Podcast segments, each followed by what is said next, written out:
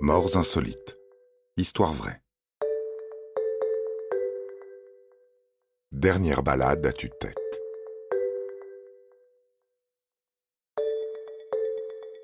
Une jeune star de la chanson, en pleine tournée à travers le Canada, a besoin de se reposer entre deux concerts.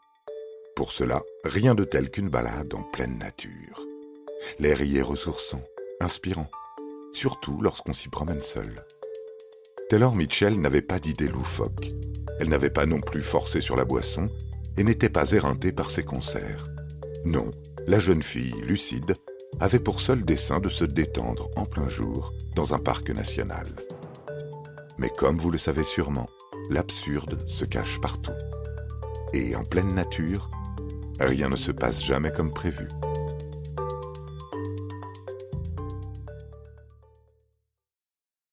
Taylor Mitchell était une chanteuse folk canadienne de 19 ans, en pleine tournée. Avant de remonter sur scène, la jeune fille décida de prendre une pause bucolique dans le parc national des Hautes-Terres du Cap-Breton, dans l'après-midi du mardi 27 octobre 2009. Taylor Mitchell était une rêveuse solitaire, et son âme de poète se retrouvait dans ses ballades à la guitare. Ce jour-là, comme tous les autres, la jeune fille se promena seule dans ce parc de la Nouvelle-Écosse, au Canada. Avait-elle emporté sa guitare? Chantait-elle à tue-tête? Nous ignorons à quel point les animaux sont sensibles à la musique, mais la présence de la jeune chanteuse canadienne sembla particulièrement déplaire à certains. Et en un instant, deux coyotes surgirent des bois et se jetèrent sur l'artiste. Ils l'attaquèrent sauvagement et s'acharnèrent sur elle.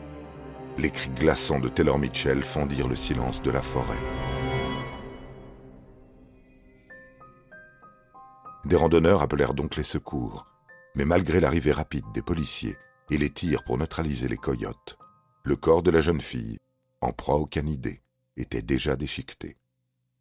Après avoir été transporté par avion à Halifax, Taylor Mitchell succomba à ses blessures le lendemain. Tout juste nominée pour un prix de musique folk canadienne à 19 ans, Taylor Mitchell était une jeune chanteuse très prometteuse. De balade en promenade, sa voix fut pourtant réduite au silence dans ce parc national, en l'espace d'une journée. Et son talent n'aura pas dépassé les frontières. Taylor Mitchell paraissait-elle frêle et menue aux yeux des coyotes?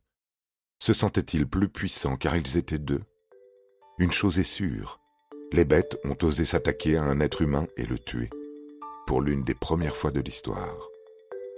La mort tragique de Taylor Mitchell eut une répercussion internationale, lorsque son nom et sa photo firent le tour du monde. Mais nous aurions préféré les admirer sur des pochettes d'albums et des affiches de concerts, non?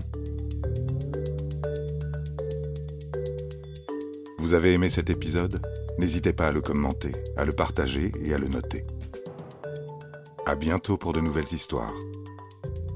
Studio Minuit, créateur de podcasts addictifs.